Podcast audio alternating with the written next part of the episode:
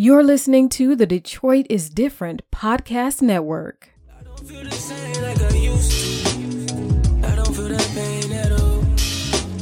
Always working the game, but I lose. Yeah, you see right through my flaws.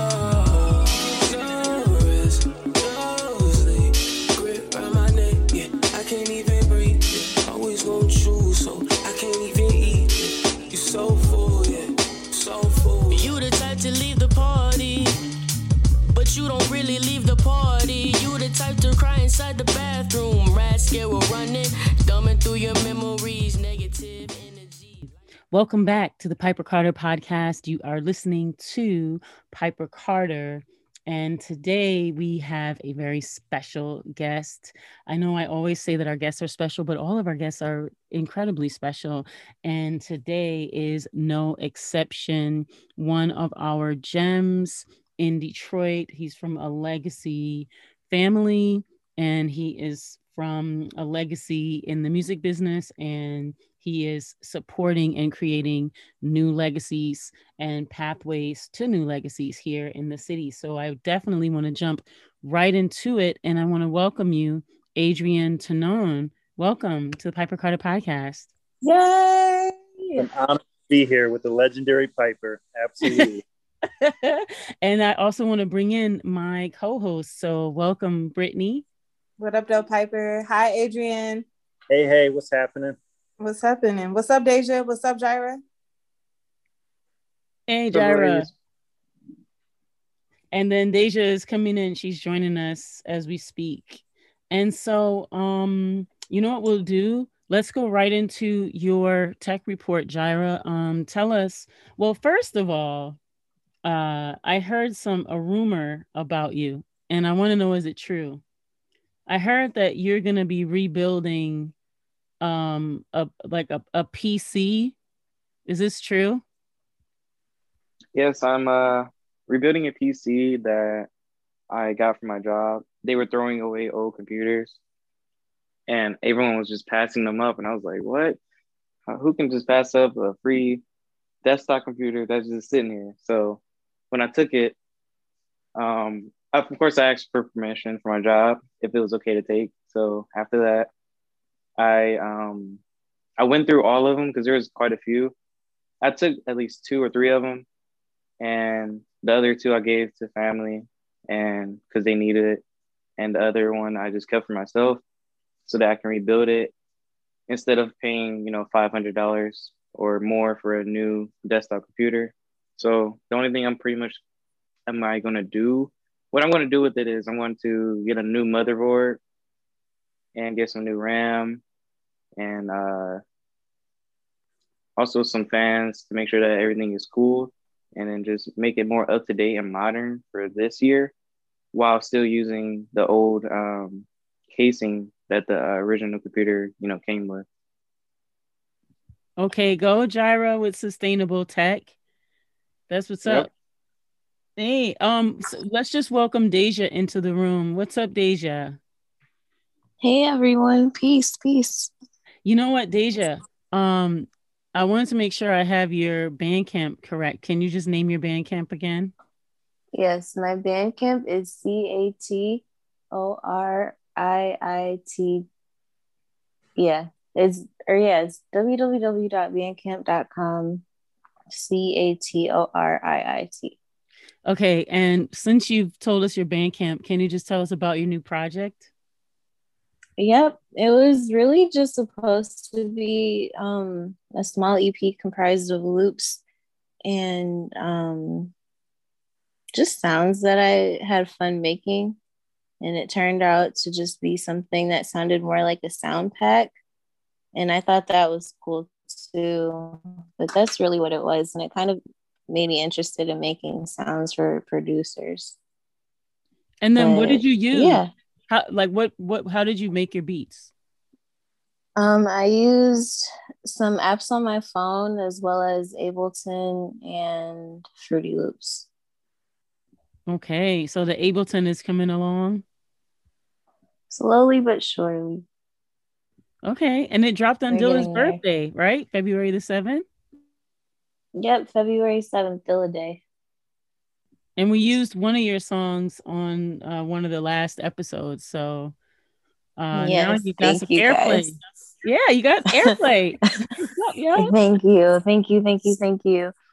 Yeah. Yeah, the project is absolute fire. I already asked Deja if I could borrow one. She told me one was taken already.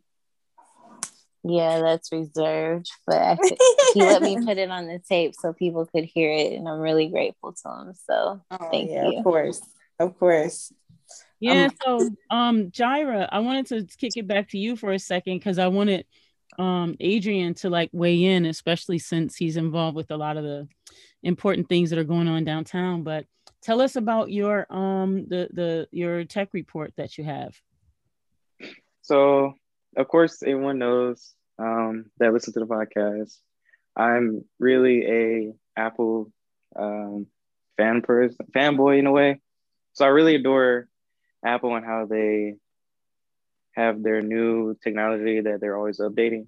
And one of the things that they have, they haven't announced it, but there's been like leaks or um, like spread rumors. Well, not necessarily spread rumors, but it's been like leaks from Apple themselves saying that they're going to release some new Apple glasses. So there would be prescription and non-prescription.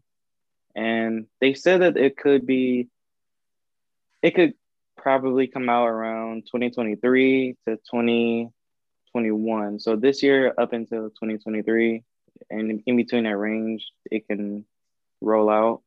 But um, these glasses are supposed to help um, Apple users be more integrated with their software. As far as, for example, if you're using GPS, the GPS uh, lines that you see on your phone will actually appear in front of you in front of the road while you're driving. So it makes it easier for you to, you know, see where you're going without looking at your phone and distracting yourself from the road. Um, not only that, like your notifications that you see will also pop up like in a on the side of the glasses. All in all, it would be like a way easier way to um, access all the notifications or um, things you normally see on your phone or notifications like directly right in front of you. I mean, in my perspective from it, I feel like it's going to be. I don't know. I, don't, I feel like later on in the future it could hold um, great potential, but yet I don't know. I'm kind of worried about it as far as uh, like will it damage your eyes from looking at from having that like directly in your eyes, like as a actual prescription glasses. Um, I want y'all. I want y'all input to see what you think about it. What from what you heard, what I said. What do you? How do you feel about it? Y'all know I- what I'm gonna say, but I'm gonna just ask Adrian. So I have a like, what do you think about that, Adrian? But wasn't that already? Didn't they already introduce that? Because I remember like two years ago that they, I had some friends that were walking around with those glasses. They were like the Apple smartware. Wasn't yeah, I that feel like they I feel like they introduced it, but I feel like it didn't pick no? up. It, it it didn't. I mean, this is the first time I'm hearing about them being prescription because that's the next level right there. But Yeah, I Other than- know.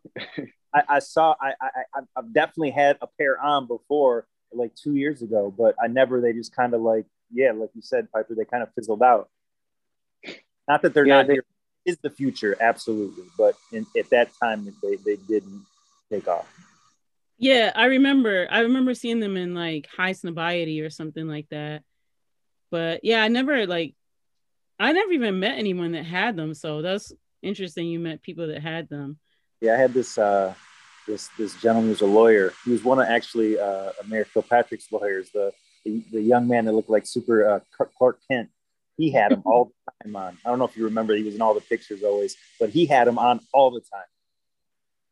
Yeah, I wonder like I mean, okay, like I could understand like notifications like, you know, like uh Siri or like somebody talking to you, but I I'm not I'm like how do you see how do you read that close and drive? Yeah, it sounds like a safety hazard waiting to happen. That's what I'm wondering. It's Yeah. almost the Predator movies where they like they show you the viewpoint of the predator, and it's got all like the the, the information in it. Like you can still see the person, but it just kind of the computer screens on your left and your right. That's what. That's a looks good point. Uh, Yeah. It's I'm exactly. thinking So that's a bit much stimulation for my brain. I, I'd probably, I, I wouldn't be able to concentrate. No, it's it's it's it's it takes a minute to get used to. Yeah, definitely. I don't know. Do you know how much they are, Jaira? The price, um, well, they didn't have a like specific price because they can range honestly because you know there's gonna be different variations of it due to the prescription addition to it. Okay, So- got you. You know, and then not only that, there's probably gonna be different bases as far as like different trim levels that you want it or um, different features that you want added. So they're probably gonna be very customizable based on what your preference is. Wow. The old Apple way. Nope. Wow. I don't know. I mean, I'm talking junk. Y'all might see me with them. I don't know. I have everything else Apple, but I don't know. You have an Apple Watch? No, I didn't do that. No, I didn't. No. Me either. I like Apple products too, though. So, but I didn't need an Yeah, Apple Watch everything else. personally. I got the iMac, MacBook Pro, and a couple of iPhones, and the most recent iPhone. But I didn't get the watch because I was like, "What's the purpose of the watch if I have my phone?" You know. So I feel like the watch is more useful if you're constantly on the go and you don't have time to access your phone, but you need to, you know, get a message out real quick. yeah, I guess so. I could see that. I see people Jaira, doing it- it all the time. You know, I I see, I think- see people doing their watch all the time, and I'm thinking like it's so small. Like I wouldn't be able to see like what was happening. I just even the phone is small, but yeah, I don't know. People who have Apple Watches seem to really, really love them, like as part of their like routine in communicating. But I say, for me, I think Apple's most successful product in the last two to five years are definitely the AirPods. I feel like the AirPods really put like a dent for Apple, like when it comes to like innovation for some reason. Even though Bluetooth headphones have been a thing for what over a decade now, the way that they um crafted it and marketed it and how they look, I think they they definitely nailed it. Go Plus, Apple. a lot, a lot of apps like Clubhouse. Not that I'm on it often, but um, you can't be on Clubhouse. unless You you got an Apple. It's not you know it's not Android uh, you know friendly. So Oh, a lot wow. of popular Apple uh, uh, uh, you know Yeah, friendly. I didn't know that. That's interesting. yeah, like poor Android people. can't be part of the cool club, right? I No. guess. right. Not that that's the cool club because it's sometimes like, I, I- man, I'm working. How can I have this random conversation right now? But I'm sure Well, Yeah. speaking of the cool club, there's so many cool things about you. Well, thank you first of all, Jaira. Thanks for bringing us that report and uh, keeping us up to date.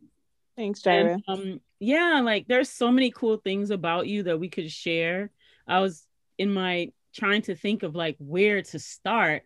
I think what I want to start with, Adrian, is let's just start with the most recent project that you're promoting right now, and then we'll go into all the other aspects of you that are super dynamic. Um, I mean, you know, you're saying this. This is not self proclamation, so thank you. I'm just, you know, just a, a humble public servant. But um, I'll, I'll go backwards. Can I go backwards, Piper, and just kind of say, and, and we can talk about what we're working on in terms Yeah, of, yeah. Project. so, Yeah, so I yeah. grew up, I grew up on Schaefer and Finkel in the restaurant business uh, on the west side of the city. Um, I always say if child labor laws were practiced, my family would be in jail for sure.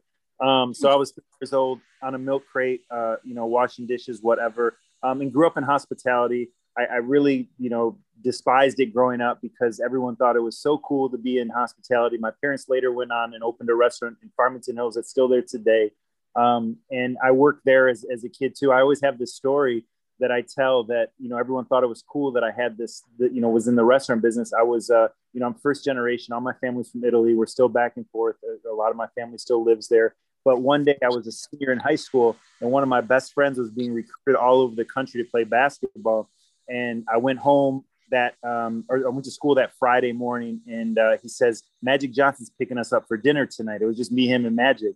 And I went home. I was like, Mom, Dad, you're not going to believe this. Magic's picking us up for dinner. My dad looks at me in his, you know, broken English. He goes, What are you talking about, man? You working tonight? You know, so my parents made me work.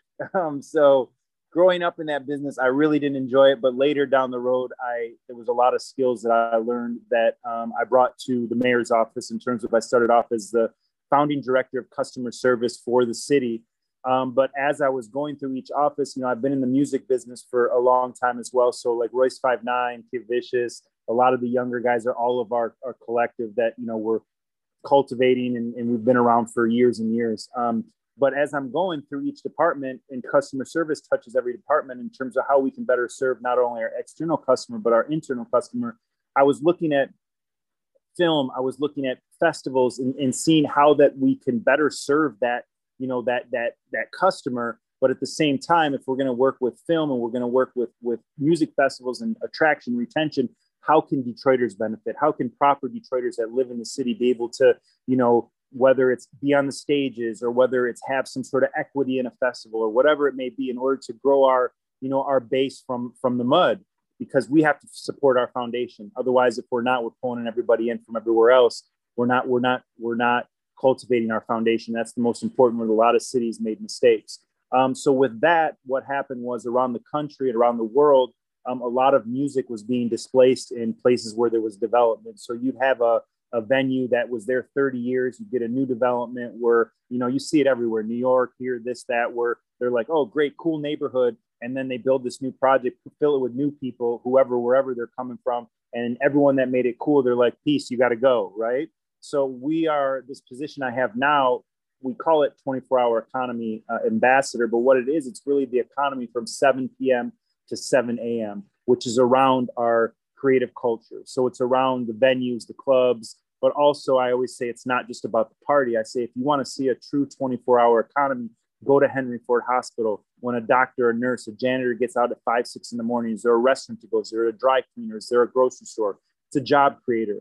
But being in music and, and growing up in the industry and being here uh, in the city, I really we have a focus on um, you know really trying to cultivate artists. I work very closely with Rochelle Riley, who is our, our, our director of arts, culture, and entrepreneurship, to really um, not make the same mistakes that, that other cities have and displace the, the very community that makes that city attractive, that gives it its allure. And we want to see, you know, young men and women own their mud, create generational wealth, everything that we have to be intentional about.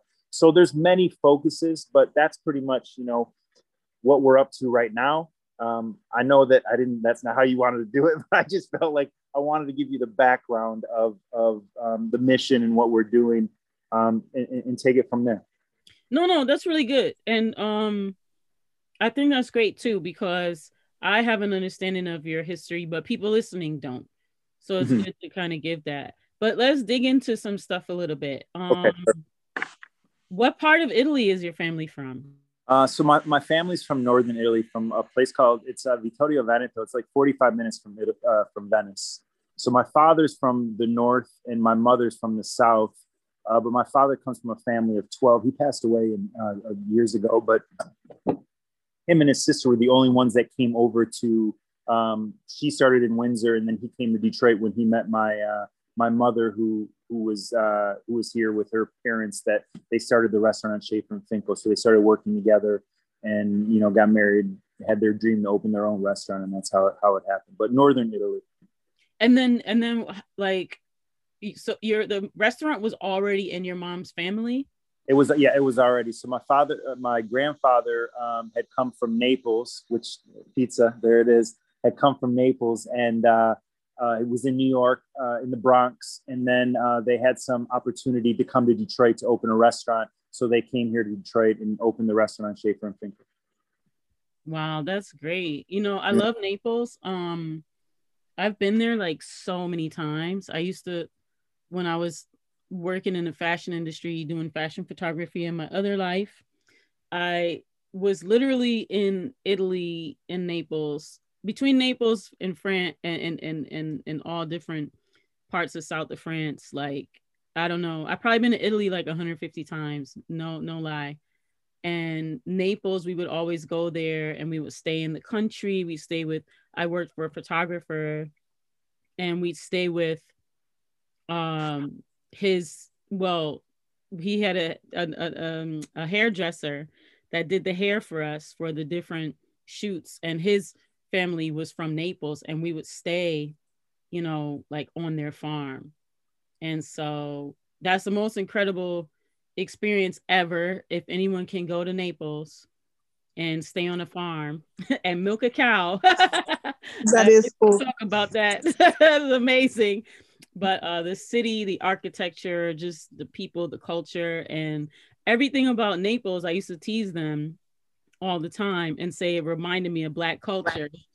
And I always used to make the joke with him about Hannibal, and he would say, "Don't joke." But seriously, a lot of the Ne- Ne- Neapolitan uh, cu- culture, it reminds me of like Black culture, like the elders that played a uh, bocce ball or whatever in front of the corner store and hang out like the I mean it's just so many things I could just like name that are hard to It- explain but yeah It's- I it's- you noticed tough. that too it's authentic and it's real and that's what you know like what you're saying is just it's just real it's genuine it's you know it's down to earth it's it's, it's a way It, it, it really shocked me. I only spent, I probably spent only like four or five hours in Naples, but it was so fast paced. And I guess I wasn't realizing how fast paced it was.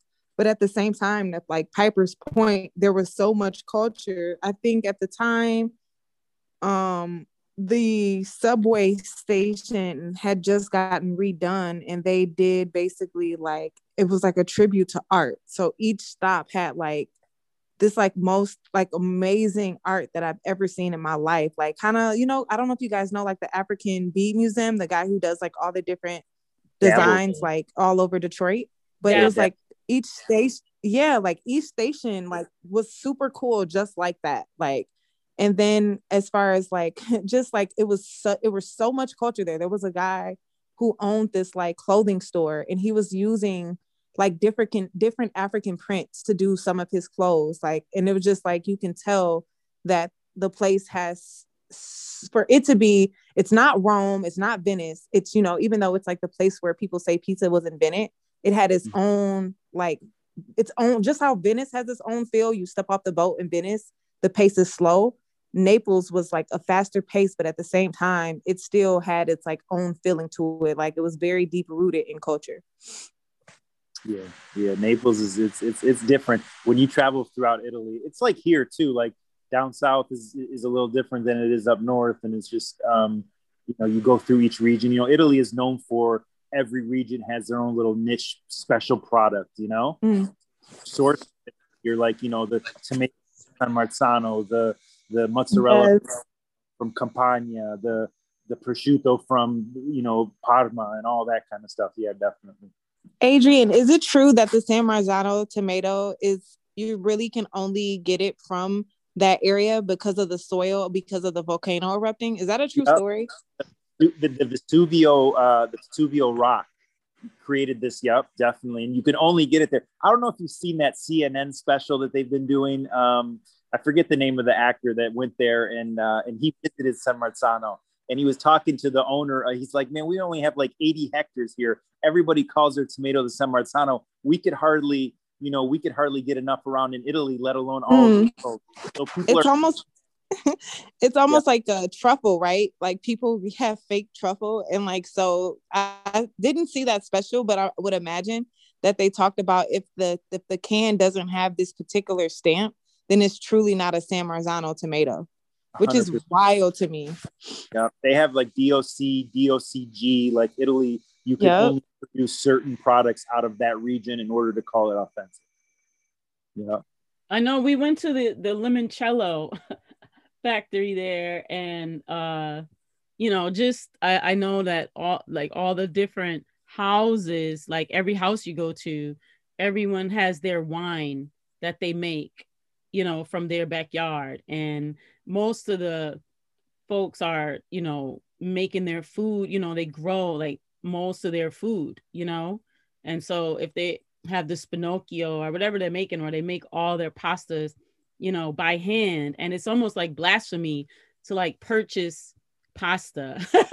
That's what that was my experience, you know, like everyone was really, really, you know, uh, like, you know, my gnocchi, my gnocchi, you know, uh, just uh I love the pride uh that you know when I went that culture of pride, like, yeah, like I made this, I did this, my family does this, like that I found that to be like super cool. I don't know I wanna- if your ex- has been your experience. Go ahead. I'm sorry. I didn't.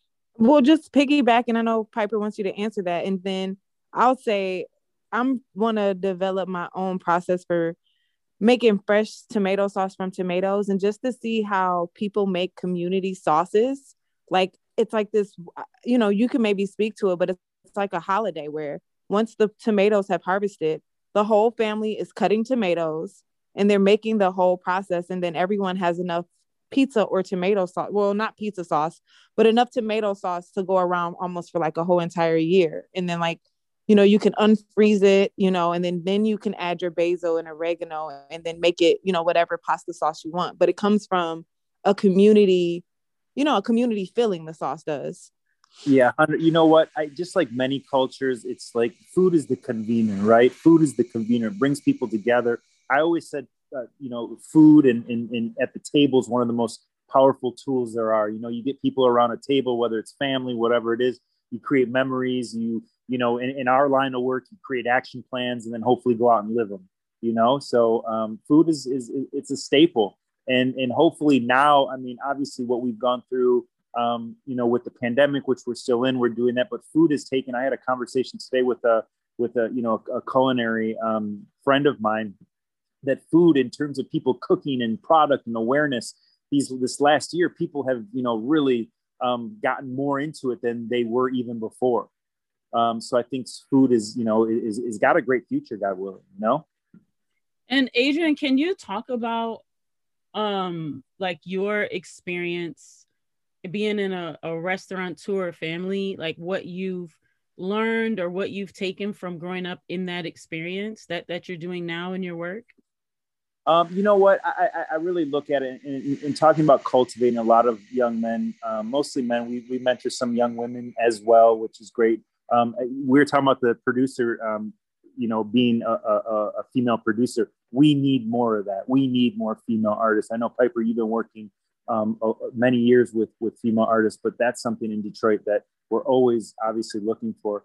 Um, but um, I- think you know I tell that Magic Johnson story um, that my parents in the business, you know, they were that was a lesson. You know, focus, discipline, sacrifice, everything that it takes in order to really do whatever your craft is in life to do it well and to do it. I mean, as far as we know, this is not a practice run. This is our lives. This is what we're trying to do. I think we're all, you know, and, and, and I speak for, you know, um, Detroit because I, I know the people that that I'm around who I grew up around.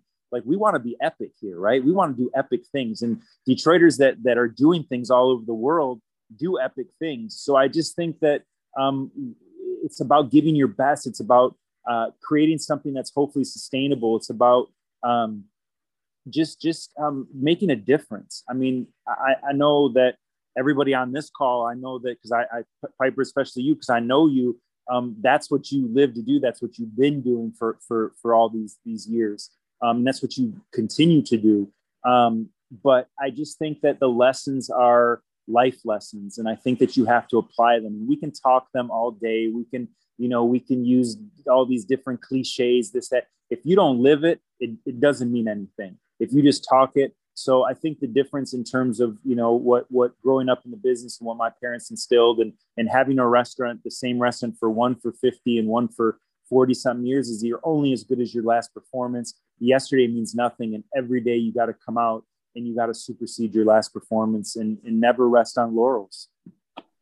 Wow. I love I love what you just said, Adrian, because um I've heard someone say my old boss used to say, Don't worry about this sale, it's the next sale. And that's so true. You're only as good as the last plate of food. You know, people in the food industry, like you just said too, COVID showed us that people are still willing to eat out, right? There's still people like carry out food, people like going out to eat, you know, they like supporting the food industry, but as Detroiters or anywhere in the world, if the food isn't consistent, if the slightest thing is different, you know, people notice things like that. So I would just say again, I really love what you just said about, you know, your first uh, uh, I'm paraphrasing, but you know, your next meal is, you know, your this meal is only as good as your next. You know what I mean? You have to be consistent. You're only as good as your last pizza, you know, right? Yeah, period, you know. 100%, 100%. You know. And, um, Adrian, can you talk about just on your family business, like how how has um COVID impacted the business, and how are y'all pivoting? So, so that's interesting. You asked that. Um, you know, it, it- not just in in the family business, but also in music. Um, I- I think that what having you know um, being from business, coming as an entrepreneur, coming from the music industry, I think that's what makes us relevant in our government roles is because we know the needs of businesses because we are in the businesses. So I think that yeah, pivot, pivot, pivot. So um, the first this summer, as you know, outdoor space will never be the same again. Look at um, like at the restaurant, we created all this, you know, garden tables. Um, you know, did seating out in the, like the garden garden. We were growing tomatoes and all that. Like just use the land to to create any sort of seating that you can. I don't know if you all been to uh, East Eats on uh, Navajo in uh, on the east side. Have you been with Kwaku and, and uh, Black Metro Eats? Have you Yeah. all been? So like like I said, that popped up from a abandoned. You know, they bought the the land from the land bank and they created this space. That's what you know what this has caused in terms of um, businesses and innovation and, and, and things of that nature is that you, it's what you don't know that you don't know, right? You look at 100% pie, 25% is what you know, 25% is what you don't know, 50%, the biggest piece of the pie is what you don't know that you don't know. So, um, again, just innovating and, and, you know, creating like we do have to do in our own businesses um, and, and, and helping others do it in their businesses. So we're seeing a lot of that right now because you know a lot of people their businesses um, they were not able to to pivot they were not able to innovate um, whether they threw their hands up or they just didn't have the option to do it. I think that the you know the lessons um, are um, you know just just um, going into the unknown. Does that answer your question? I wasn't sure. I went on a tangent there for a moment. Well yeah i mean because a lot happened you know and i'm just wondering like i mean but you answered it like you know going into the outdoor space a bit more and just being a bit creative about spacing and being open to try something new. Like that's what i hear is yeah it's not all figured out but uh working you know obviously within the confines of you know what what folks have to do according to like state regulations and stuff but just being yeah i hear that. Um and then i'm wondering like in terms of the you know the food are y'all did y'all have to change your menu or offer different offerings or did it impact in that kind of way No, you know what? We really, um, when the when the pandemic started, we really, you know, I said, you know, we want to be a, a tech company to where we really build our curbside, build our specialty program, build our new website, do all that to where you become almost like a very lean, like you can get anything delivered anywhere, dry froze, whatever it is. Um, our chef Ernesto, who lives right behind the restaurant, um, really worked on the garden, and that was like kind of the first phase of it. Then we opened and created outdoor space and the food i think that you know you just constantly keep you know the, the rest are as you know with your innovating pizza but at the same time what's the foundation you're building off a foundation some of the recipes in italy or wherever they down south or soul food or or uh, arabic food or whatever it may be it's what they the same recipe for a thousand years you know? It's that authenticity that you're trying to create. So how do you fine tune the authenticity and perfect the authenticity without changing you know the the the you know maybe the presentation but you're still cooking food the same old world flavors that people um, when they only had their garden and when they only had their you know their livestock that you can you know that you can eat like like that that's the freshest um, gotten away from a lot of that with you know monsanto and all the different and i know they're trying to feed the mass of hunger and do all this but when you start start altering things um, you don't know what that could do to your body right so it's getting back to-. Yep, yep. It's really getting back to like the the organic, the heirlooms. You know, heirloom tomatoes are what the original tomato was before people started adding all these different things to it in order to, you know, do whatever they were trying to do. You sound Um, like Dr. Sebi, Adrian. Huh? You sound like Dr. Sebi. I don't know. I'm pardon my ignorance. I don't know who that who is who's Dr. Sebi. Well, I don't know. Do you know the rapper Nipsey Hussle? Do I know? Of course, yeah. Okay, so Nipsey, well, there's a doctor that back in the 80s, he went to federal court and they were suing him for saying that he had cured AIDS basically by helping people uh, figure out what they are to eat. He's a believer that there are certain things that we as humans are not supposed to eat. And if we eliminate hybrid fruits and vegetables, number one, and drink a water that's at a certain pH level, anything can be healed. So he won that court case in the 80s. And so I'd say in the early 2000s, all the way, you know, up until now, a lot of people are eating under his premise, which is called alkaline eating. And Nipsey Hussle, before he died, was doing a documentary about that.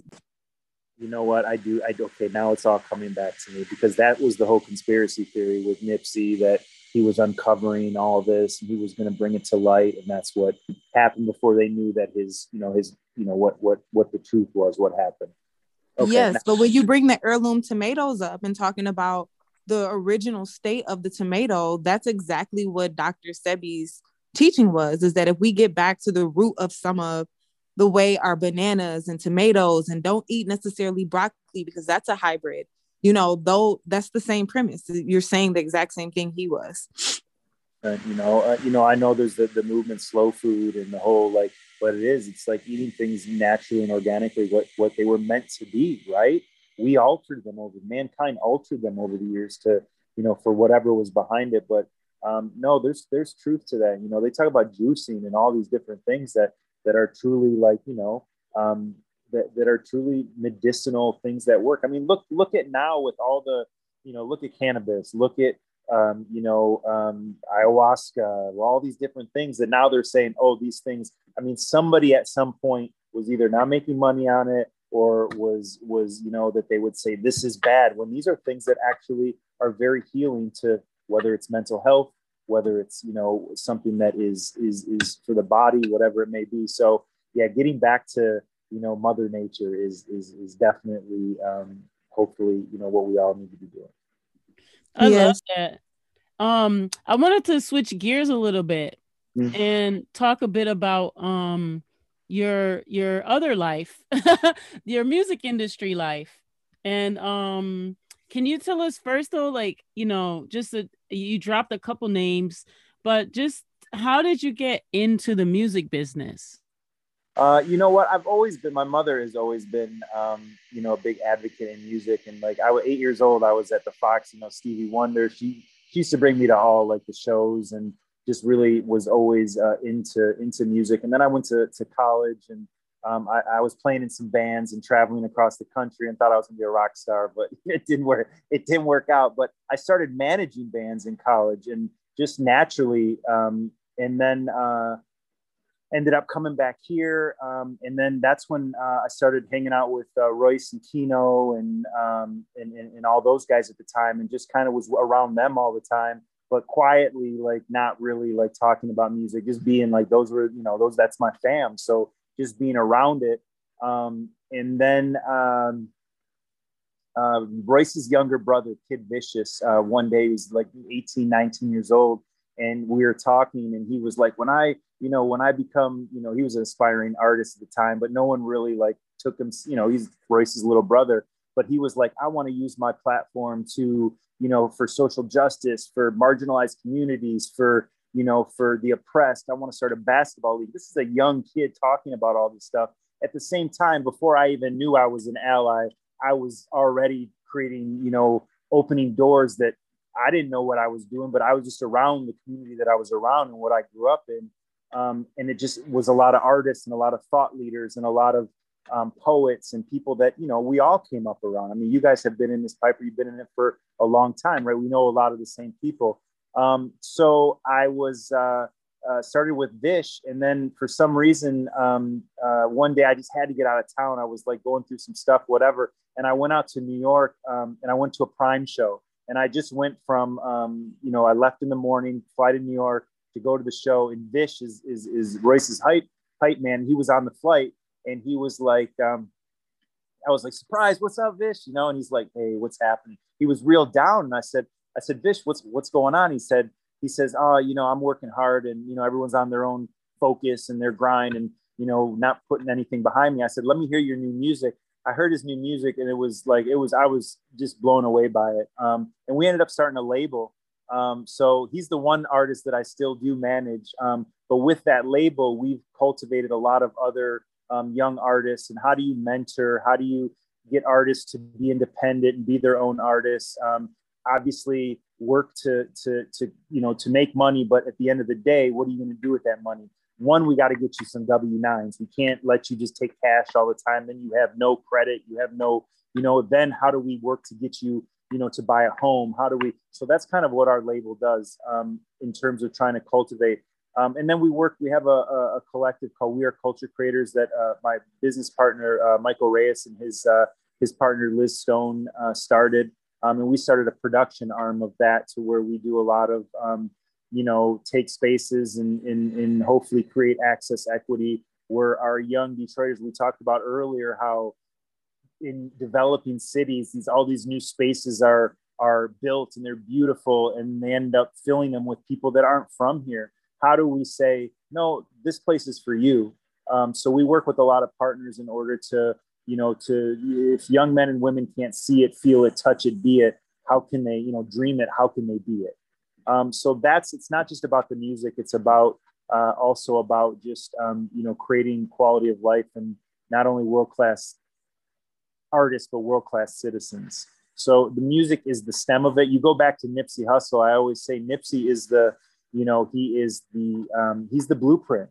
You know nowadays to be an artist, you can't just you know yes, of course there's all the the different artists that get signed and put a $24 million, you know, diamond on their head, which I don't even know where that money's coming from. You know I'm saying? God bless. Right. Right. right. It, and that's crazy. But the normal artist is not going to be able to do that. I mean, we have so much, and maybe you're not the artist. Maybe you're the hundred jobs behind the artist, as you know, as as, as uh, Sean Anderson Foundation says. I mean, that's a great model. So again, how do you create this creative economy? Let young men and women, you know, dream about it and be it in, in, in Detroit in, in the world, but starting here in Detroit, how do we keep our artists here? So it's not just about the label, it's about, um, you know, the sustainability of, of letting, you know, people and trying to guide people to, to fulfill their dreams.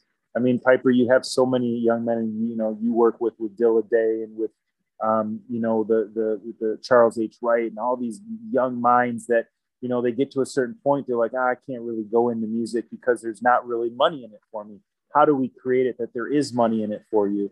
And that's about not displacing the the the things that are the foundation of our city because if we create it and we fulfill these dreams and we're able to create things for for the youth and for others to, to latch onto people are going to come here and they're going to support it and the industry is going to have to come here because they're going to have it's great to have a pipeline to la but you can't buy a house in LA. You can't build generational wealth in LA.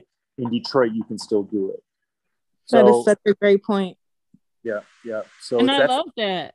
Um, I want to I want to take that and kind of pivot that into the conversation about the position you have. Can you tell us? Because you know, I want to maybe give us an understanding of you know what what your position is and and and how that kind of came to be and you know there's a bunch like you said all over the world but um i don't think a lot of people know about this position yeah so so as, as i said organically just as we're you know director of customer service going through every department all these frontline positions were you know people that couldn't make it in the music industry because there was no industry here. There's no creative economy. Well, it's starting, but there there wasn't a creative economy. Making it in Detroit, as we all know, 10 years ago was moving to LA. And you go to LA now and there's, you know, there you go into a room and it's like five of everybody else and 100 Detroiters, you know? So um so just working with these individuals of how can I help? How can I be part of building this economy? Um, we just started working and we started creating um, you know avenues in order to to highlight and to create awareness.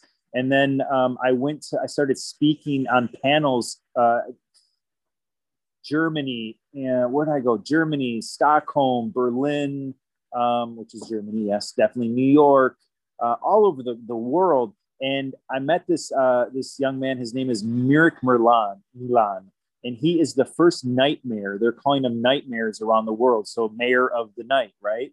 Um, so he was the first one out of Amsterdam, and just doing innovating things in terms of you know being a liaison between the police department, city government, um, the health department, all these different things in order to champion an economy that most people think is you know is a you know the freaks come out at night that's not the doctors the nurses the lawyers the people that want to come to your city live work and play those are the people the thought leaders the future are the people that are out at night. And also the the club is the convening place. If you use the club right in terms of yeah party have a good time whatever it may be but you're talking about things you know in terms of we talked about food bringing people around a table. So does music and so does you know it breaks down barriers. It brings people together. It it, it does things that that other other venues cannot even touch um, so how do you champion those you know those venues those hours? So we started working with uh, venues um, close you know uh, partnered with dpd um, instead of going and closing a place down um, they would call me and say hey we have some issues here. Adrian can you go talk to them? So I would go and I would talk to the, you know, the venue owners, most of them we know, and just kind of sit with them during the week and say, okay, here's what we got to do in order for you to be compliant, for you not for DPD not to close you down, for the health department not to close you down. So we were doing that, getting it really. And one thing that we all know too, we tended to work in silos in Detroit for many, many years because everybody was on their grind. But if we're, you know, as new people come in and in, in, pre-pandemic, you know, people were coming in like crazy if we're not unified as Detroiters, people are going to, you know, walk through us, around us, whatever it is. I mean, you know, we talk about the no fly zone, you know, jokingly, that's it's true. Like you got to come here. Like anybody who comes here, we say, well, who you working with here? Who who are the boots on the ground here? We have to make sure that this is something that um, that we stick together and work together as one um, as Detroiters. Um, so we were doing that with the venues, and we brought all the venue uh, community together we, we have one text where we can text and get out to every promoter, every curator, every um, club owner in the city. And then when the pandemic hit this summer, as you all saw, that Detroiters, like everybody left, a lot of people left because they were they had the opportunity to. Downtown was busier than I had seen it in, you know, it was Detroiters, 90 99% black saying, we got our city back, we got our downtown back, and we're gonna while out and have a good time. So in the midst of that, we had everybody already organized. So we were able to work with venues to keep them open, to make sure everyone's wearing masks, to keep people safe, to keep people, you know, from, you know, I, we had a lot of, you know, uh, issues with, you know, with guns and things like that, things we deal with, but they were proactive measures rather than throw a bunch of police at it. You know, throw resources at it, throw proactiveness at it, throw mental health at it, throw you know things that that can help people. So when they go to the party they wake up the next day and they're like wow i got this free 1-800 royce 59 free mental health. Um, so we are working with all the venues to create awareness of resources jobs. Can you imagine if you go to a club and you hit a qr code and you know you're whatever drinking smoking having a good time and you just happen to wake up the next morning and there's a there's a there's a job opportunity on your on your phone those are the kind of things we were able because we organized everybody we're able to um, to work with. And now we're starting to um, program some of this in public space in order to when other people start coming back my my whole big thing and i think the city is like-minded. I know the mayor is i know that you know ddp all the people that are that are that are programming a lot of these public spaces that we knew who's supporting our city what the foundation of our city is and we have to make sure that that's what we're building our city off of. That foundation that was there all summer long and supported our city when a lot of people had the opportunity to go elsewhere. So, yeah, and I'm wondering, um, you spoke a bit about it, but you know, I'd like you to um talk about equity because that is a foundation of your work. So I wanted you to share a little bit about how you practice equity. I mean, equity is is you know um, first you got to be the change, right? You gotta you gotta lead by example. Um, all my all the businesses that you know, obviously with with Vish, um, he's you know he owns his label. He's fifty percent partner. I'll call it a black owned business. I'm just you know an ally and a partner in it, and, and bring my resources to it. We are culture creators is, is, is black and Latino owned. I'm just a partner. Every time we do an event, every time we bring an artist in, um, with artists, we give them, you know, they own their masters, they own their music. We pay for it. We'll take, you know, 25% because we got to cover our costs, whatever it may be, but they own all their music. Um, if we have events where we're programming or we're, you know, we did an event called, uh, um, it was at the Foundation Hotel. We did it for like 27 weeks uh, called Foundation After Dark. We had a partner um, every Thursday that was a uh, collective, whether it was Hooligan, whether it was Crowd Freak, whether it was whoever it was, we would use our resources for them to come in and be a partner in in in the night. So everybody has ownership, and we're able to you know to to you know get people paid in terms of legitimately where they're curating an event, they're bringing in artists, and how do we get the whole ecosystem paid and make sure that artists are are you know are valued and people know the value of artists and people are you know i, I think we saw during um, the pandemic that artists were the ones that are left out. This newest stimulus relief bill artists are actually part of the, the stimulus relief because washington realized that man who entertained everybody during that time? The content is king still but content was king. Um, in, in those times where everybody wants to be entertained in their house and we're not taking care of artists so artists need to, to, to, you know, to own their music, independent artists. We can work with the industry. We can work with the platforms. We can work with all this, you know, but, but artists need to be making sure that, that their, that their wealth is being built. Um, and, and, that's the, the, the, equity piece, you know, is that you go into a deal in, in, in Piper again. I mean, you come from the music industry, you know, some of the shadiness that's been, we've had it done to us where people will take our music and I still see some of Vishis's music posted today. I have no clue who put it up, who's collecting, and in in in in, in how it's even on these platforms. And he's not getting anything for it. You know what I'm saying? So so um, I've changed all that since we started the label. That now he owns all his music and he's got his own publishing company. And I think that's the you know that's the thing that that we all have to fight for you know, for for for the rights of of what's what's right and what side of history do we want to be on? You know, I want to be on the side of history that's the right side of history. So I think that's the you know that's the equity piece is making sure that that everybody has you know you might make less, but you know what? Everybody around you is eating. I don't want to be around people that that are starving while I'm while I'm eating. You know what I mean? That's not that's not cool. Period. Yeah. Right. I feel the same way and it's uh it's very interesting hear you talk adrian without a doubt you are an ally. I must say the intricacy in your thought just not an ally for the black community but an ally for the city of detroit uh, specifically you being from the city and your family owning the restaurant. It just feels really refreshing to hear you speak the way that you do so genuinely.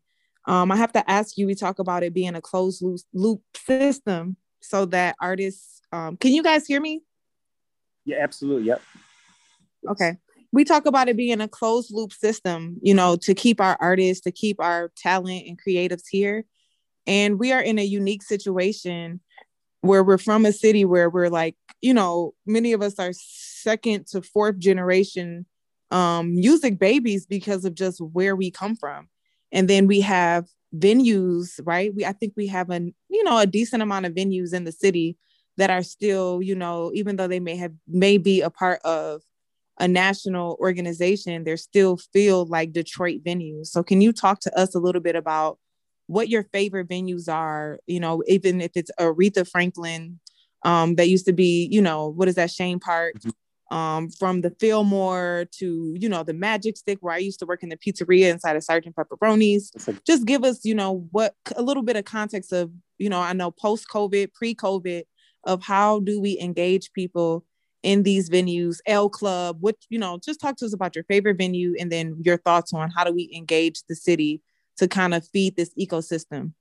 So, so the venues that are that are that are thrive during the summer are the local venues, Society, um, you know, Greek, obviously, um, oh, Teresa's on Six Mile, you know, the ones that are here that are have one unit and could could pivot and could really, you know, the owners are on premise. Um, those are the ones we really really worked with and and were able to um, to to they like I said they did some business this summer that they had never seen before. Um, then you have like you said the national artists. You have St. Andrews. You have the Fillmore. You have you know Live Nation venues that it's all local leadership, but you know, I, I had I had a meeting with um, Live Nation before, and they you know they want to do more here in Detroit, but we need to make sure that they are you know they are partnering. They have jv partnerships rather than just come and buy a building. You know then you get all these national acts that you can't ever get local acts on on, on the bill. So how do we create opportunity for our artists that live here when you're pushing all these these these these national acts through and and our locals don't even have a have a, a chance to get on stage?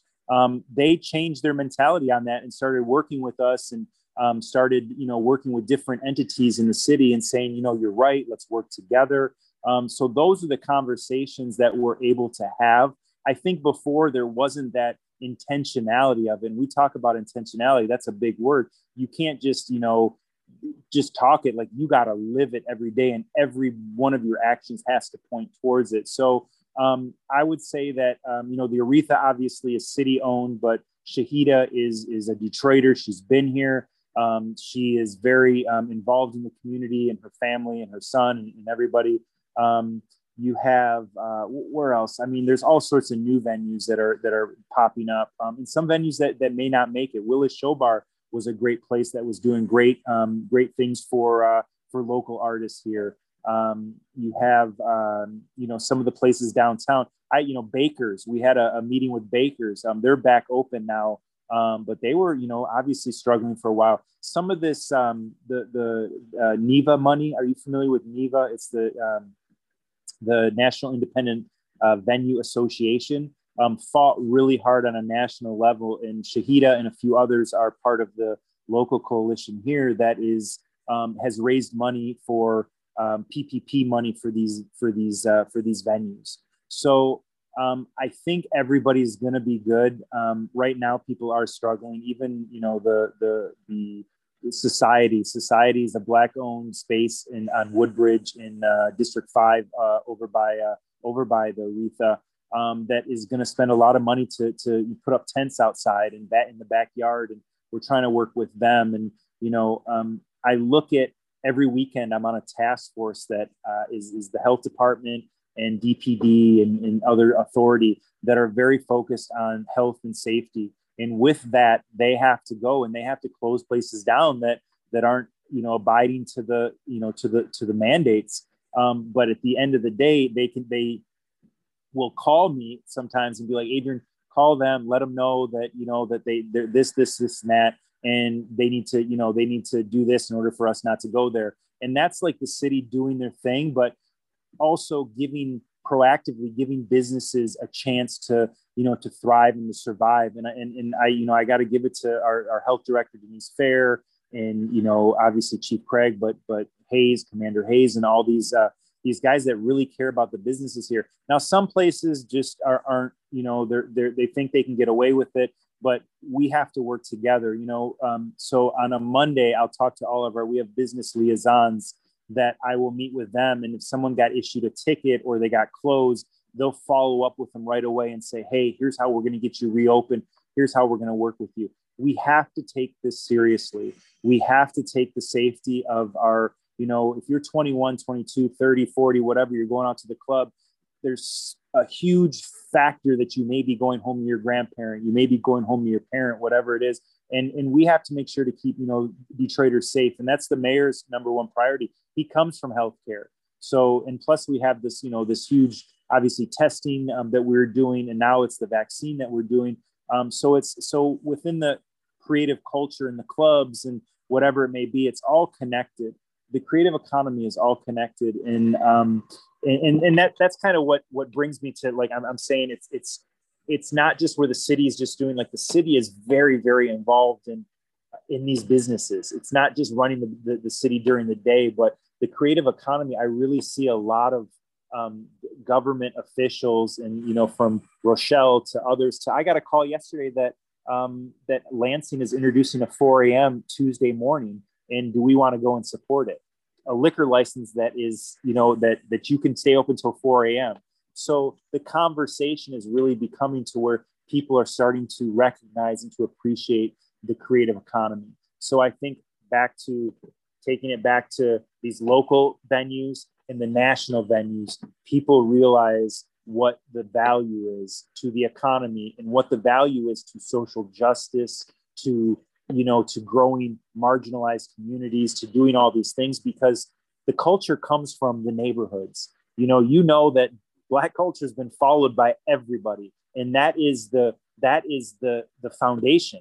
And people know that that is what is going to to to to grow people that that that this is like this is the future. And it should have been a long time ago but for some reason people didn't they didn't get it. Like we've been living this for a long time and we've got it. But being that we have all these different people like all the work you guys have all been doing decipher um, you know all these different people the awareness we are banding together to create awareness to tell people that this is how the world is going to change to be a better place. And we got to do it responsibly. It can't just be a, a while and out and just like no regard for it's got to be done responsibly. But again these spaces are bringing people together. It's a major part of the ecosystem i feel of making the world a better place. And i know you all feel it too because you live eat breathe and sleep it and i'm wondering like also too with that the um how does your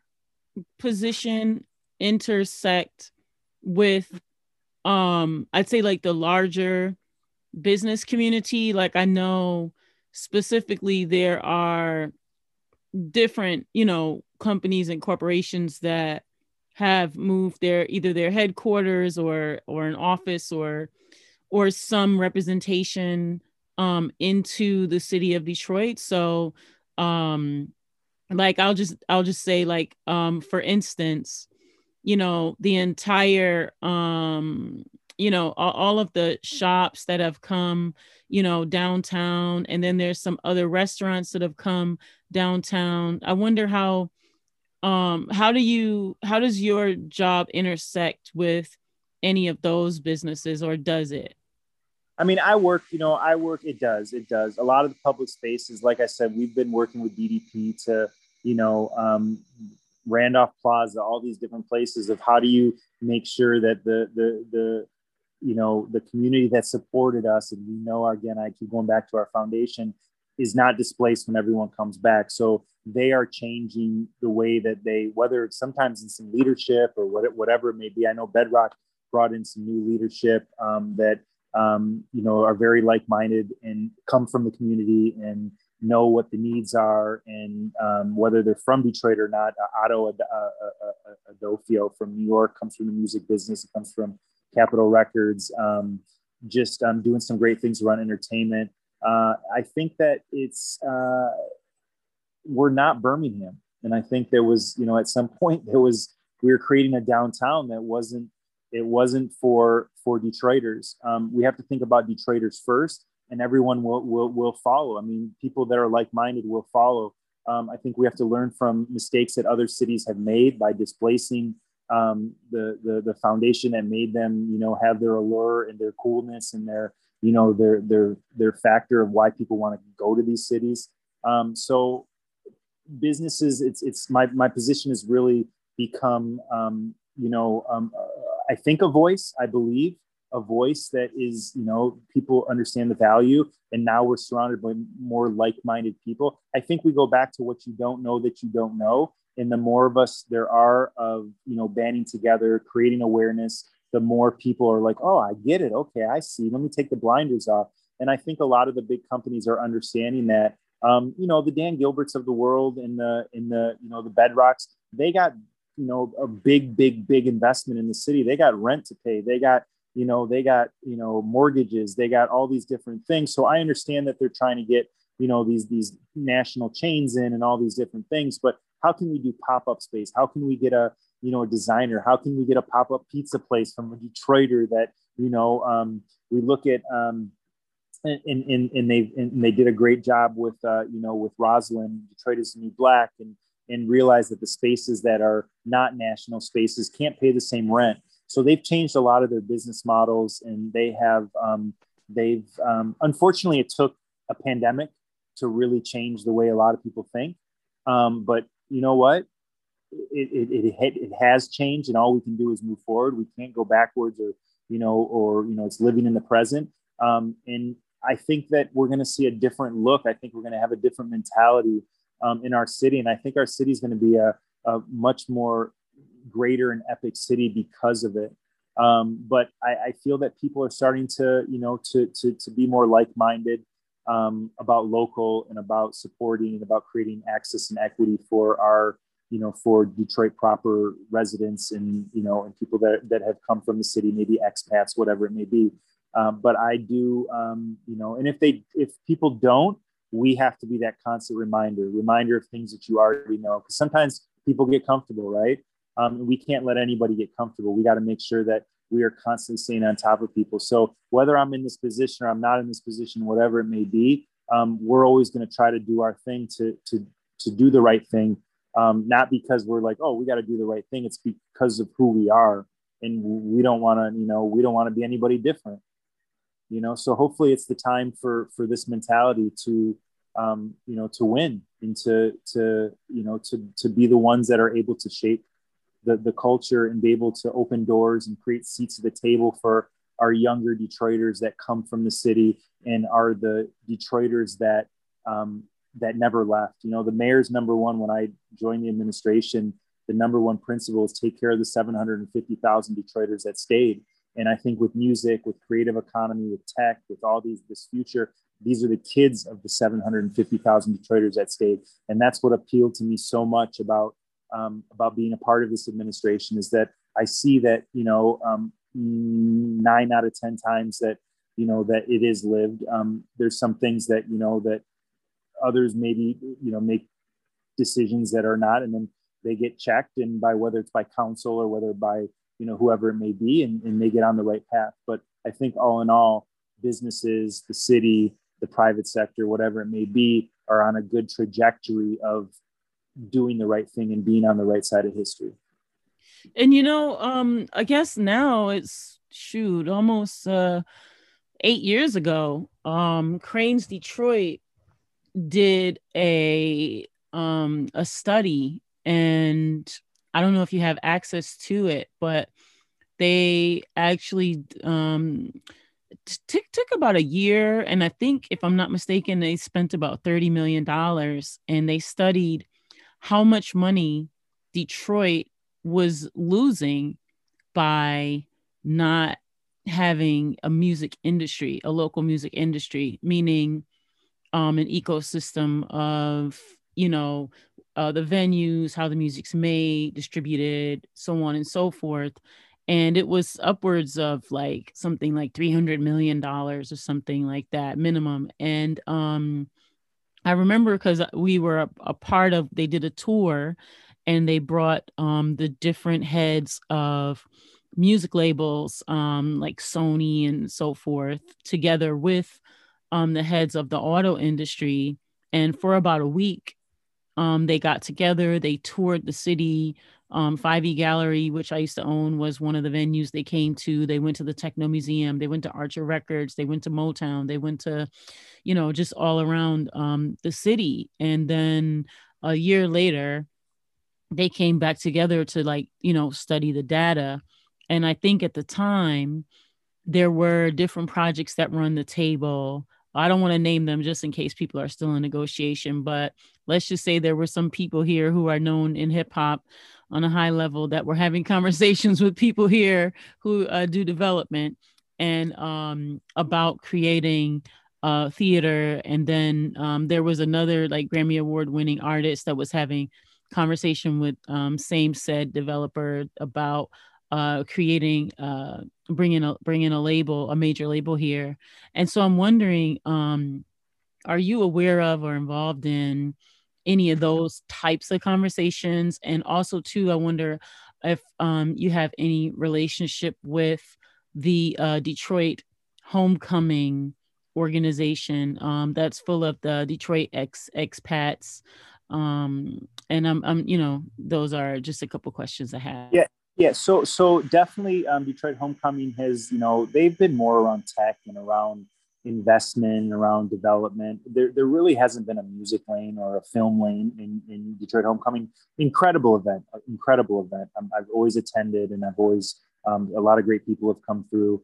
Um, I, you know what? There's a lot of people that I've had. I could tell you in the last six months, I've had major labels, major artists, major. This one wants to meet. This one wants to meet. This one wants to come to Detroit. We all know that we have we we can't depend on it. No one's coming to save us. We don't want to be saved, but no one's coming to save us. No one's coming. We have to create it out the mud, and and and that's why it's so important to support who's here, who's doing the music, create access, equity for those that are here and those that are doing it. Our artists that are here. Um, when they come, and uh, you know i always take the meetings because i'm just like that's you know wow you want to come here but i've had so many meetings where they just you know where you spend days and days with people and show them around and then you don't hear from them. Um, so that's kind of it's a, it's a bit frustrating in a sense when it comes to music. I know a lot of developers have met with the mayor and they've come and done great projects here and invested in the city and you know but on the creative um, you know the creative side of it and the music side of it um, we, we're a roll up your sleeves kind of town and that's what you know that's what we're doing is we have to create it and i always tell everybody because they're like oh we're going to come and create 30000 jobs. I said you know what you can do first is support what's going on here already. You know go into invest in a festival invest into a you know to a, a you know the, the hooligan somebody that's doing some activation someone that's doing you know the work already. Um, you know, even in the cannabis industry right now, you know, you have like Al Harrington, you have C Webb, you have all these guys that are, you know, coming here and they're doing business. And they're they're they're investing in in the economy that's already here and they got it right because they want to invest in the people and that's where you you know buildings are great we have tons of buildings like invest in the people and then you'll see things grow solidly foundationally um, and that's the way to do it and you know like i said a lot of meetings. Um, you know, the things that are coming to fruition are um, the film uh, incentive was introduced. Um, Adam Hollier introduced it uh, in the in the Senate, um, and that's being um, looked at right now. So we're hopefully going to get a film incentive back. Um, my thing with them and Rochelle is we've been meeting with them, been part of this group for a couple of years now. that we want to include music videos in it because it's great to have you know film and in, in, in, commercials and you know car commercials and this and that but music videos could be a game changer um, so that's something that can really bring a lot of business here um, the 4 a.m uh, there's um, some other legislation that that we're working on that even our sound ordinance do you know that you can't have outdoor speakers past 10 p.m in the city so if to discretion of, of you know dpd is that if we want to turn the music off at 10 p.m., we can. It should go at least till midnight, you know, at least outside, and then that's respectable. And then in my neighborhood where I live, I live on 94 in Trumbull. We have Art Park, we have Filthy Americans, we have um, all these different um, brands that are here that I can go to bed like on movement weekend. I can go to bed on a Thursday night, wake up Tuesday, and the music has not stopped. It's just like boom, boom, boom. And I can walk outside at three, three in the morning and there's 5,000 people in Art Park, white, black, red, yellow, gay, straight, Jewish, Muslim, just just vibing. I mean, it's the craziest thing, you know, it's so beautiful. Um, so dope. Yeah, yeah, it really is. So so that's the kind of city that we, you know, that we want to be like like a movie, you know what I mean? Where everyone's looking out for each other and, and, and people are coming from all over the world to experience something that's responsible, safe, yet like some some epic, epic you know, I won't say some some epicness. I'll leave it at that. Definitely. Were you gonna Were you gonna say some epic shit? Yeah, I was, but it's cool. I said it for you. I'm your angry translator. Have less. you. Reading reading my mind. Yeah. I'm all, so I've asked you, you like all, a bunch of questions. I wonder, do other folks have questions? I feel the same way. I'll let Deja and Jaira take lead. Yeah, I feel like I'm talking too much, so um, please. no, Adrian, thank you. You are not talking too much at all. We need this. No, yeah, I've been enjoying myself just listening to the whole conversation. You guys are asking if we enjoyed the piece about music. I'm excited to see what happens moving forward with the city, and I'd like to be a part of it. When, hey, when are we going to hear your beats? Like that's the whole thing. Like there's a whole like you know there's a bunch of dope rappers that are looking for, especially from a, a female producer. Like, come on. Mm-hmm. I know, and I have, you have to. You have the opportunity to like be big time here, you know. So I would definitely like to see what Yeah. I mean, the cool Yeah, thing really I like about you too, just- Deja. Sorry, go ahead, Deja. hmm Oh no, I was just gonna say I just have to like spend more time getting better at the programs that I have because I kind of cheat and use my phone, but I like what I do at the same time, like the ways I'm able to innovate with what I don't know and make up for what I lack. But yeah, I just really need guidance. Hello? Yeah. Yeah. Oh, definitely. I'm gonna my, my number is 570-7497 313-570-7497 deja or anybody that's listening if you call me anytime text me um, there are so many different avenues in order to um, to connect for guidance for mentorship for cultivation. Um, you know that's one beautiful thing about um, these days in the city and, and, and is people are, are you know some of the the og's or whatever maybe are willing to step up and be like how can i help um, so so there's a lot of opportunity so um, the guidance is there it's there it's just gotta you just gotta know where to go and, and whatever it may be Yeah. I wonder, um, Jaira, do you have questions? Um, not really. I mean, I'm with uh, Deja the same. I was just listening and you know just admiring all the um, wonderful things that you were saying. Uh, it was great to just hear how you know how much some people are really you know contributing to the city. so so you tell me so guys that being youth and, and all what what is it like like we obviously talked and we said but what didn't you hear like how can we serve you better how can we do things that you're like i didn't hear you say this this is where my mind's at Is Well, there- you you said something, but I really I'm glad you asked that question. So I talk about it all the time, Adrian. Um, I'm recently in a blessed situation that a Kibalon Village has a commercial kitchen, a full commercial kitchen, and Detroit is a little bit different than like LA. I have a friend that walked to her city council um, in LA, decided that she was going to do a vegan pop up stand, and got her food licensing within seconds. In Detroit, it's a little different. In order for you to go through the full food licensing process, you have to have a commercial kitchen that you piggyback off of. However, there aren't that many commercial community kitchen options in the city of Detroit that are real, to me, realistic base in price, realistic base in ex, uh, expectancies. Um, shout out to the Brightmoor Community Kitchen. Um, they do help people in that are in the process of trying to get their food license, get their food license so that they can, you know, use the, their kitchen space. But I would say, um, and then shout out to uh, D Town Farms, who Piper is associated with. They're doing some amazing things with their food co-op.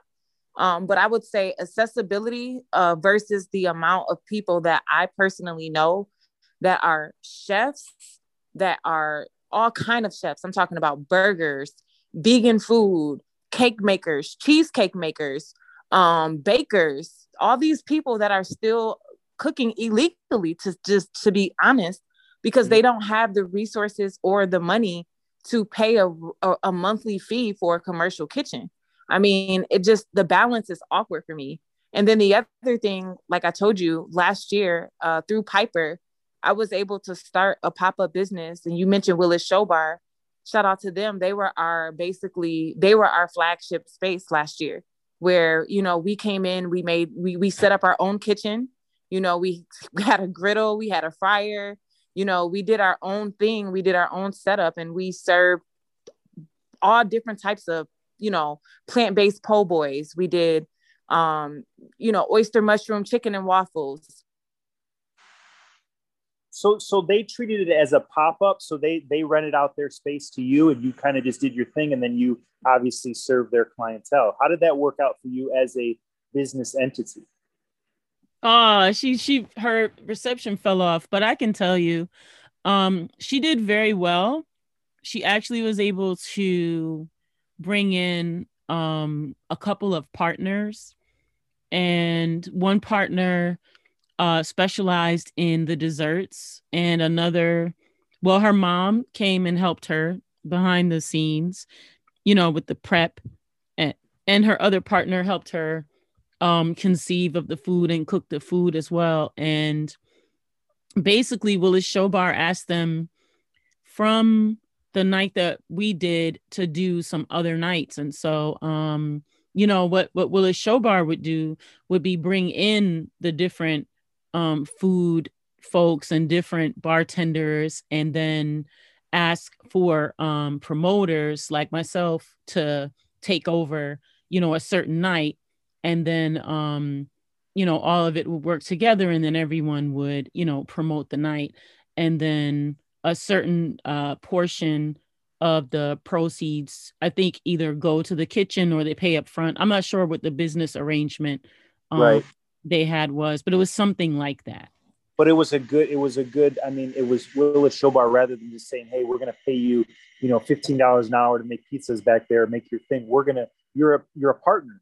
And that's the way that the business model could where everybody can make something rather than just like this is a job for you. No this is an opportunity for you to to start a business and create something and we're helping you do that. I mean i i did hear you know willis showbar was doing a lot of things like that to create that's what we were talking about creating opportunity and equity and in in, in you know in, in cultivating you know the next generation of, of of culinary or artists or whatever it may be. Yeah. Yeah, and and they're a good partner. I mean, I did they um actually Sean Patrick um who is the owner had asked myself, Stacy um DJ the legendary DJ Stacy Hot Wax and um Drake Pfeiffer of Urban Organic um and Kendra Parker. We all came together as promoters to bring our respective people together and um and then you know we we had a tuesday and then every tuesday you know we would do that tuesday night on the promotion and then there would like i said be um, specialty bartenders from the different the popular bartenders from different um bars and things would come in and like make like a a, a short menu of like five special drinks with a and then he would get a liquor sponsor like um to uh, prioritizing local um you know liquor makers to um you know prom- um sponsor the evening. And then the vegan chefs or it was all types of chefs actually would do like a special short menu. And then but then willis show bar also had its own menu but um it was really really um streamlined its own menu. And um you know he had the the the bartenders that people you know uh know from the other bars that would come in as like a guest bartender. And so um that worked out really well because like i said it was all cross promotional so all those people working together you know to make the night good but um but oh wait i see uh i see brittany's back so i don't know if Oh, brittany sorry. wanted to Yeah, add on he my asked phone- the My question phone died. Yeah. he I'm asked sorry. question about how um how the night went for you or how your experience with Willis Showbar went. Oh. you know? It was absolute it was absolutely amazing. I mean, Sean is an amazing dude. He's from LA. And it just so happens to be that he has this, like you said, this space where he's doing so much community activism. He's putting on, I don't care if you're black, white, jazz musician, hip hop musician, DJ, he's opening his space to, you know, artists in Detroit. And then he did the same thing for food. So for us, he was a vegan. So I think he was a little bit in our corner because we made food that, you know, was to his liking. And, you know, we went back. I mean, it started with us doing, I think Piper called us in there to interview with him.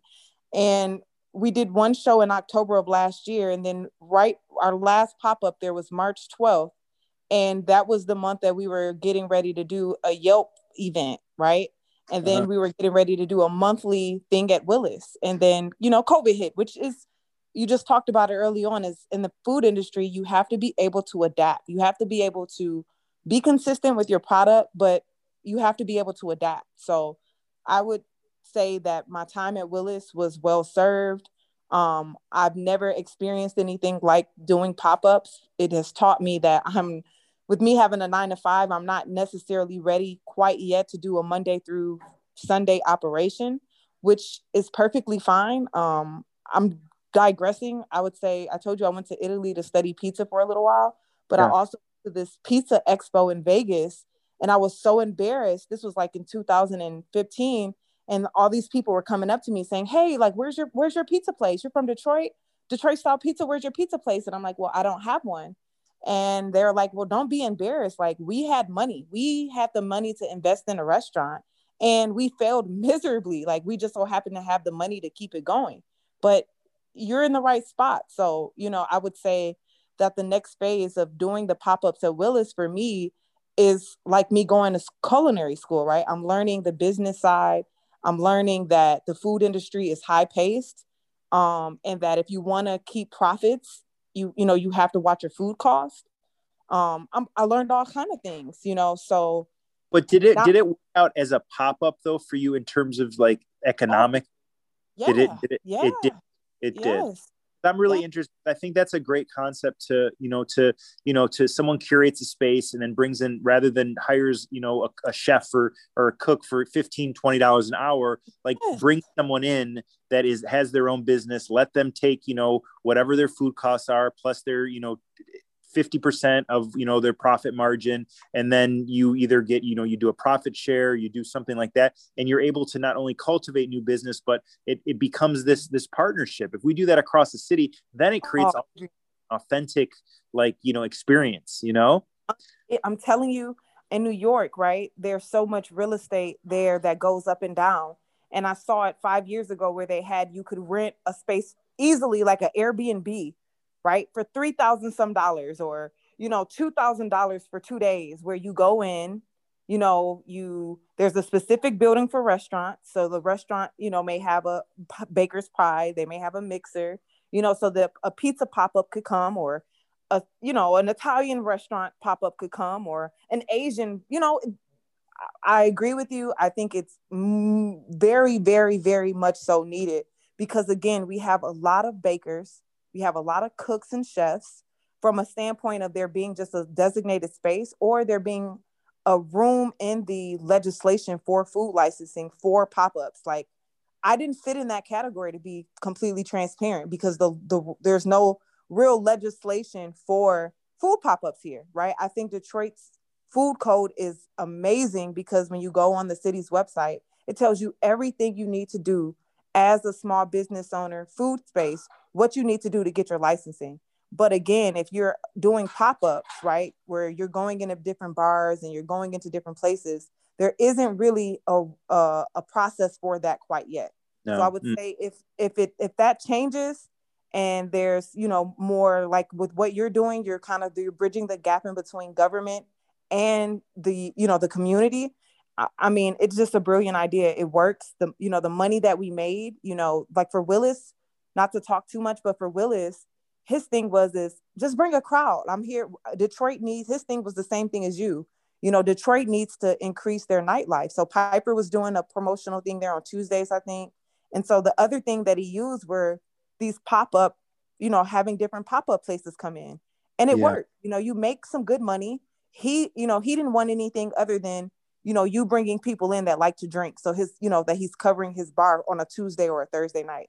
El Club, they took 30%. They had a pizzeria inside the El Club and they left. And, you know, they started their own pizzeria, Grandma Bob's off of Trumbull. So he had a pizza oven, he had a full kitchen, and his thing was is, hey, at the end of the concert, just throw me, you know, throw me. I think it was, I can't remember, was it? It was either it was between 15 and 30 percent, but it wasn't bad. You know, I made good money, and to give a venue like that that type of money after a good night, it doesn't feel bad at all. You know, so that's good I, i'd like to sidebar on that and, and you know one day have a conversation because i'm really curious on how you um how that worked out because I there's some some projects in mind that i'm you know i think there's opportunity um in other spaces so let's uh let's do that definitely I Yeah. would love that opportunity, Adrian, for sure. Okay. Yeah, and also too, I'm wondering, um, do you have any like input on the food truck industry here at all with your position? Uh, you know what? What's kind of because it falls into nighttime. So um, uh, Lopez's office ca- called me, council member uh, Lopez, great um, community advocate, absolutely. Um, but she called and and uh, she said that uh, we're only being allowed because she wrote she rewrote the food uh, the food uh, truck ordinance. She says, Adrian, I need your help. I said, she says, it's only goes till two in the morning. What can we do? And I said, you're right. Like when the venues let out, we got to have food trucks at least till four, right? You know, people get out, they sober up a little bit. You put a food truck in one of the venues. So we um, ended up working with DPD, and DPD um, they uh, said we can go till four and then open up back at 5.30 so you're closed for about an hour and a half just because they were worried about you know um, public safety and you know someone's going to get in the middle of the night but if you have more action in the middle of the night it's it's scientifically metrically proven that uh, or metrically proven that your crime goes down because there's you know lights there's people out there's action there's activity there's you know so um, I was able to work with uh, with uh, you know with Lopez and DPD um, to extend the hours, and she wrote the new ordinance that we have our food trucks uh, hours now extended. So, That's cool, yeah. Adrian. yeah, yeah. So um, that's a huge. You know, I know a lot of brick and mortar sometimes you know get upset with uh, with that, but as long as you're you know as long as you're doing it respectfully and you're not right in their parking lot or you're not you know um, I think there's enough to go around for everybody. That's why we need more people here. You know, we need people to, you know, once we set up our foundation here and we get people working and we get people that live, work, and play here, like we need to work with Amtrak, we need to work with Delta, we need to work with the airlines, just like they do in, in you know, in in in uh, Europe, where people go to Berlin for the weekend because they know it's a place that they can go and they can, you know, have a, a weekend of entertainment. Um, and we're the same thing, you know, right by, you know, East and West Grand Boulevard, where we're really looking at, you know, really looking at you got Motown on one side, you got UR and Submerge on the other side. You got all these new venues that are going to be opening up. Hopefully, you got you know the ecosystem, the Fisher, you got the St. Regis that there's going to hopefully be some um, you know some activation going on. Um, that Amtrak is right there, so you can you know go Amtrak, walk to the St. Regis, stay there, and stay in that block for the whole week or the whole weekend and be able to go to you know 10 different venues and um in, in, in all in walking distance. I mean you know you got jam handy there you got um you know you got all those different places there. So that's the kind of thing we need to bring more people here but we need to make sure that we're again unified and we're all you know together working as one detroit and looking out for each other and networking you know sideways rather than you know looking for you know to, to get the next break somewhere else when we you know when we can do it with each other. And what do you think it'll take for because i guess like one of the i'll say like my experience um being on the board of different organizations and things and you know ha- uh, being a so-called decision maker as to like you know budgets and festivals and all types of you know things one of the conversations that usually comes up somewhere along the line, whether I, I remember I was doing something with a uh, working to get some uh, funding to do um, to put up graffiti, and um, you know the folks that were at the table were like, you know, we want to get some quote unquote, you know, real artists, want to fly folks in from LA, and and I found myself being, and you know, want to pay them like 50K plus their expenses, blah, blah, blah. And I'm like, hey, we have graffiti artists here, you know, world renowned graffiti artists here. And it's like, oh, you know, they treat them like criminals and want to put them in jail and or not pay them or tell them that they'll just give them some paint, you know. Um, and yeah. they want to fly these other artists in and like treat them, you know, roll out the red carpet and that that's on the visual art end but i've had the other thing happen you know when i've been uh, try to suggest other artists and i had to prove you know that these artists were worth something you know and we're talking about you know major artists that are here that are based here. And so what do you think it will take for the folks that are here that are decision makers that get a chance that that are the ones that decide these budgets and things how can they be convinced or how can how can they be transformed to understand that the artists that are here should be paid you know on that level? And not just the not just the big name you know people but you know the other artists that are that are here in our city. Like what will it take so that that dynamic can shift I mean, I think uh, again, banding together, working with um, the different. You know, I had a conversation with uh, with Ford uh, last week, and you know, and I always say that our big three, God bless them, but they have not tapped into our music community here. Like cars, music, and tech are like Detroit, what it's known for. And our, our automotive has not tapped into the music industry here, which could be a game changer, you know? Um, so I said, um, you know, we were talking about some ideas and I said, you know, you have the new, the new train depot um, that they're going to have, you know, so many employees. They're doing some great work over there, but invest in your community that's already there and, and and also infuse music into it. And I think it's just having they're like, wow, we didn't really think of that, you know, like not that they're not thinking, I mean, they're as innovative as they come, but they're just like, wow, that's a really great. How can we connect to some of these artists? And I think it's just again creating awareness. It's the awareness piece. Um, it's having the conversations. It's making sure that intentionally the right people are at the table because sometimes you know um, and that's the thing about you know having people that are from the community live in the community are at the table. And that's a that's such a game changing um, you know variable is that if you're if you're you know in a sense of i don't want to say from the ivory towers in a sense but if you are you're not you're not in touch with with the mud with the fabric. I think it's great that that you know the mayor has has hired a lot of people that that are you know they're they're one foot in one foot out. They they live in the neighborhoods and, and that's one thing that um, you know I've, I've lived in the city pretty much you know most of my life but at the time of the the it, the the um, the when we were running i was living behind the restaurant in farmington hills and the mayor was like listen if we win this thing you have to move back to the city. And i was like i want to but it's like it's i gotta find the right place. Um, and it, and it, and it i had to work really hard to, to, to move back but um, that's a it's a big thing about people that work for the city live in the city. Um, and that's another thing i really respect about our administration is that you know mostly everybody who's core lives here. Um, so i think that um, I think that uh, those are the things. Is just it's it's being intentional, and that will change things. And then having these conversations, not being you know shy about it either. You know, be diplomatic. Be you know um, where you're you're supporting because sometimes you don't see like some of these companies they have things that because you're not in it you may not see that they're dealing with this this or that um, so I think it's just uh, again the intentionality. I know I say that a lot. The intentionality and in in just making sure that the right people are at the table and the right people are are, are doing the right things. Um, so it's it's it's work. It's work in progress, and it's you know nothing truly good comes easy. We all been doing this uh, you know a, a, long time, and um, we um, you know we just got to we got to keep every day wake up and just stay relentless. Thank you. Well, um, well, before we go, I still I just want to see if anybody had any other questions before we wrap up. No, I'm good. Thank you. this has been a marathon a little bit, huh?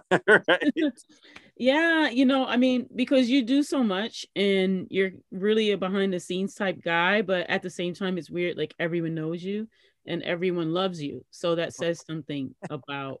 You know, not, not everyone. I'll give you some names well, join the club.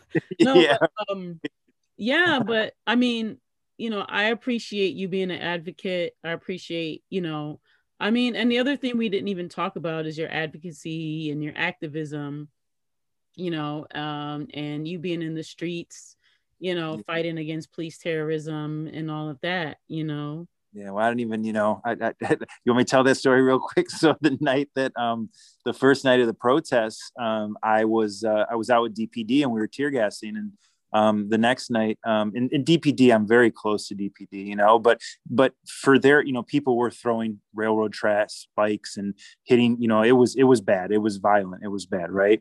Um, but the next night they called, said, "We'll pick you up at eight. I said, "I'm out here marching with like our kids, like all of our, you know, our artists and everybody."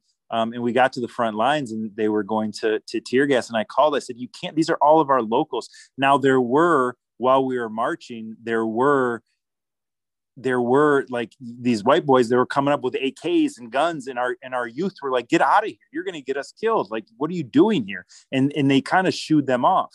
Um, but we all know that there were a lot of other organizations that hid behind the real marches and the real protests, right? Um, and so I didn't even know I'd have my job the next day, but um, it ended up being that you know uh, we were there and we were doing the right thing and we were advocates. I mean, I went to Washington in March during you know MLK's anniversary, everything, um, just because um, it, it's.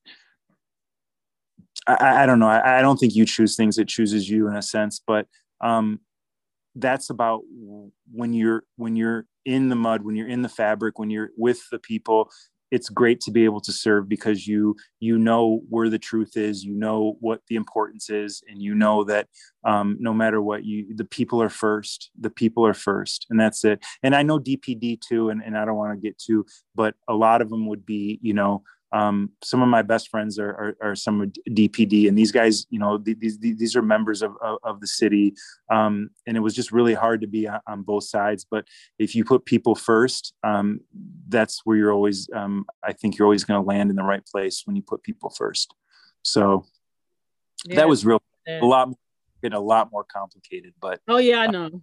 Yeah, just you know, yeah. but hopefully um, we I, I, think we were uh, here in, in in the city. I think that um, we were able to um, you know to be a beacon for a lot of other cities um, because we do have a, a, relationship with the community, um, and and a lot of the police force look like you know our, our, our citizens and, and are, are, from the city um, but it's not perfect. We're, it's, it's, always work in progress you know? I'm part of a, a team that um, chief craig's internal and external um, community affairs um, team that i you know go to these meetings and it's it's tough. It's it's hard. It's hard. It's hard to even like um, you know that's that's some of the work that, that you do and you hear some of the residents and then you hear some of the officers that you know have been shot at and have been have other officers their partners killed and this and that. And it's just like it gets so complicated. It's so complicated. But um, the dpd officers that i'm friends with are are they're they're some incredible human beings. So. No i gotcha.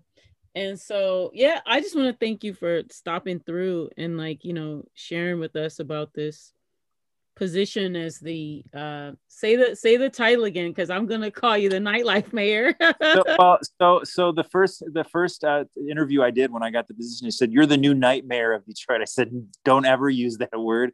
There's only one mayor in the city. We know how you know you you're elected by the people. So we started calling it uh nighttime uh, economy ambassador. And then rochelle's like you work 24 hours a day. She's like i'm gonna call you the 24 hour economy ambassador. So that's the name that stuck. So that's the name that we're putting in the books, the 24 hour economy ambassador.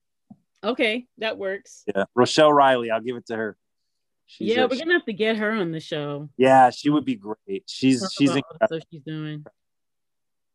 She yeah, really... so thanks for thanks for you know stopping by and you know just letting us know a little bit about you because we just see you with your fresh uh gear on around the city looking mysterious and clean yeah, and you know. now we know uh, who, who, the man is behind the Gucci frames. I guess that, that's funny that you say that. Um, God bless guys in Detroit versus everybody who just dropped their Gucci uh, versus everybody.